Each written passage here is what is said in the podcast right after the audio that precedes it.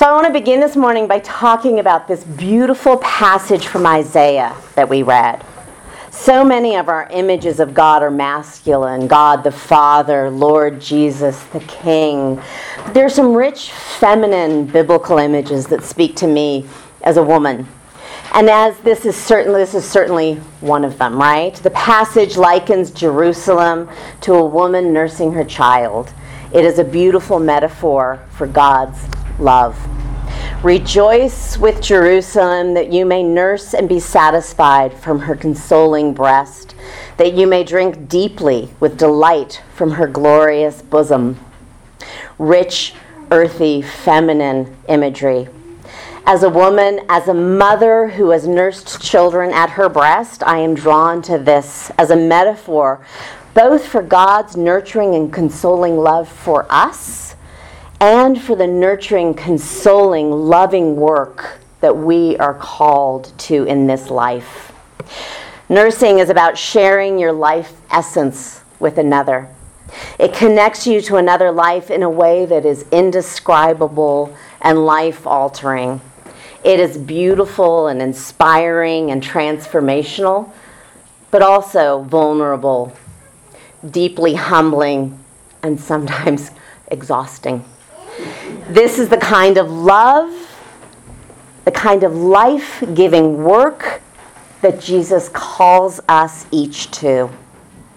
And there's a peacefulness in the act of nursing once you get past those first few days or weeks of trying to figure it all out because it's not as simple and as intuitive as y'all might think. Am I right, Mamas?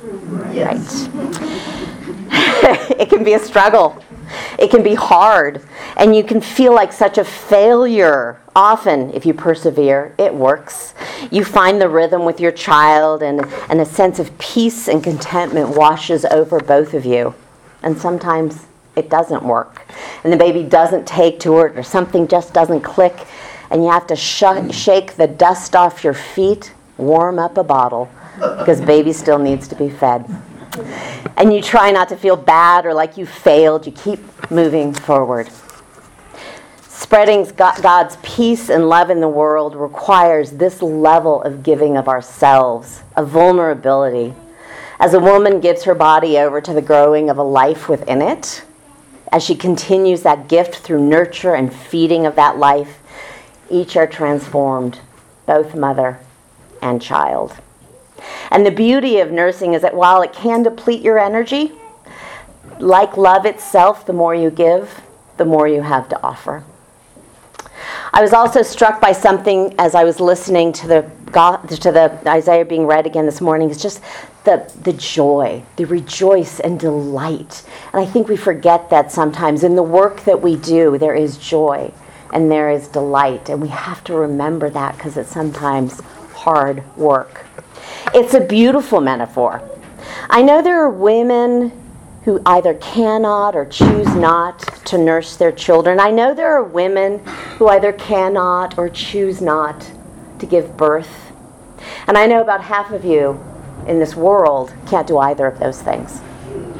But hopefully, I, you know, I don't want it to be a metaphor that feels exclusionary. So hopefully, you can sort of embrace the beauty of the metaphor even if you haven't experienced it directly. After all, I spent a lot of time in my life trying to understand sports and agricultural metaphors.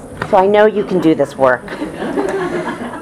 the passage continues talking about this little being, this baby, carried on her mother's arm or dandled on, at her knee. As a mother comforts her child, so God will comfort us and our hearts will rejoice and our bodies will flourish. That intimate connection between parent and child, or even grandparent, or aunt, or uncle, or dear friend, that intimate connection and joy and mutual comfort that happens when you hold an innocent, vulnerable child in your arms, dandling her on your knee even the most jaded amongst us have a hard time resisting the love that wells in our hearts in that moment. This is our work. where we are each called to be that nursing mother, offering deeply of ourselves in order that the other will know that they are loved. To hold that child and dandle her on your knee. To offer nurture and hope and peace and joy at a time when those things may be hard to find. To enter into the vulnerability of the other. That is the image that is in I had in my mind as I read the gospel lesson today. That is the image I take with me as I'm sent into the world two by two to spread God's love. In our gospel lesson, Jesus sends his disciples out into the world to spread God's peace and God's love. And like his disciples before us, we are also sent to do this work to be a peaceful presence, to spread love. And I don't mean that in a pablumi Hallmark card kind of way. I mean that in an authentic way that provides true nurture and sustenance. I mean that in a gritty, on the ground, get dirty if you have to kind of way. I mean that in a seeking, reaching out in your face way. It's not passive. We are a people sent, sent into the world to spread God's love. Jesus isn't telling us to wait until someone comes to you. Now, of course, we want to spread love within our inner circle and amongst our friends and to the guy that happens to be next to us in the grocery line. That's all wonderful. But that's not what this passage is telling us. In this passage, Jesus is telling us to go out into the world, to seek people out. And this is active work. And it is scary and vulnerable. We are told not to bring anything with us. Don't bring an overnight bag or even a purse or even a pair of shoes. Just go. Now, I don't know about you, but I am a terrible packer. That's you. It's usually because I'm packing late at night, the night before I have to leave, or maybe that morning, right? And I haven't really thought much about what I need, and so there's a certain anxiety in it for me. Do I need a nice outfit for the evenings? Do I do I need professional outfits or comfortable outfits to sit in a meeting all day? Will I have time to exercise? Okay, okay, I'll I'll, I'll put the hiking boots in, and I'll and I'll oh I need the black shoes to go with the black pants, and then brown shoes, and uh, so on and so on. You know how it is. next thing I know, I have a suitcase bursting at the seams. I'm not alone in this, I see. So the idea, just go with the clothes on your back creates a little anxiety for me. What if I do need a nice outfit at night? I can't show up at a nice event with dirty clothes and no shoes on. And what if I don't bring money and no one invites us in for dinner or to stay the night and we're hungry and cold? It feels absurdly vulnerable and I can feel my heart beginning to race thinking about it. But that's what is asked of us. Put down your armor, whatever that is clothing, money, ideology, education, whatever it is that makes you feel safe and protected, put that aside. Leave it behind and just go. Just go. But when you arrive, don't lead with your anxiety or insecurity.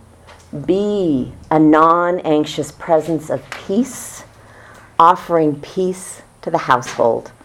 Offer peace without expectation or investment in how that peace is received. Offer it freely and with your whole heart and your whole body. What the receiver does with it is up to them. And that also feels vulnerable. It's hard for us. We all want to be liked, right? And accepted. But Jesus reminds us that this isn't about us, but about being that presence of peace and spreading that love. And it is about offering the stranger an opportunity for transformation. And so if they're not ready to receive, that's okay.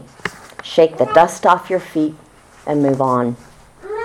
If they are ready to meet peace with peace, then you share a meal with them and offer them all the love that you have to offer healing and teaching and being in communion with them. And here's the beautiful thing it works. right? The disciples returned to Jesus all pumped up. Jesus, Jesus, it was amazing. Even the demons submitted to us, which I interpret as saying that their offers of peace and love broke through to even the most hardened cynics. And Jesus responds by saying, That's right. I gave you the power to tread on snakes and scorpions, and nothing will hurt you because Jesus, gave us the power of love. So, a quick recap God offers us the love of a mother for her child nourishing, nurturing, consoling, life giving, and transformational. And we are sent to spread this love into the world. Doing God's love is active work, seeking, spreading, planting, nourishing, Doing God's work requires us to be vulnerable, to put ourselves out there, to take chances, and yet not allowing the setbacks to deter us. Just shake the dust from your feet and move on. Finally, doing God's work makes a difference. Spreading God's peace and love and nurture into the world transforms the world. We are a people sent to spread God's love into the world, to be a non anxious presence of peace, offering our whole selves in love, to do the real, hard, vulnerable work of love, to seek out and spread tangible offerings of peace and love. By living those things into being in every interaction we have, in every relationship, in every way that we are able. And that is the work we are sent to do. I want I want to acknowledge that we are living in a difficult time in our country. We are deeply divided politically, socially, theologically. It feels like we are on the cusp of something existential as a country, dire and scary and deeply unsettling. Tomorrow is the 4th of July, and it is a time to celebrate our country, which can feel hard at a time of so much division. When so many wonder what the future holds for us as a country, how do we find our way back, find common ground? I would submit that as followers of Jesus, as Jesus' disciples,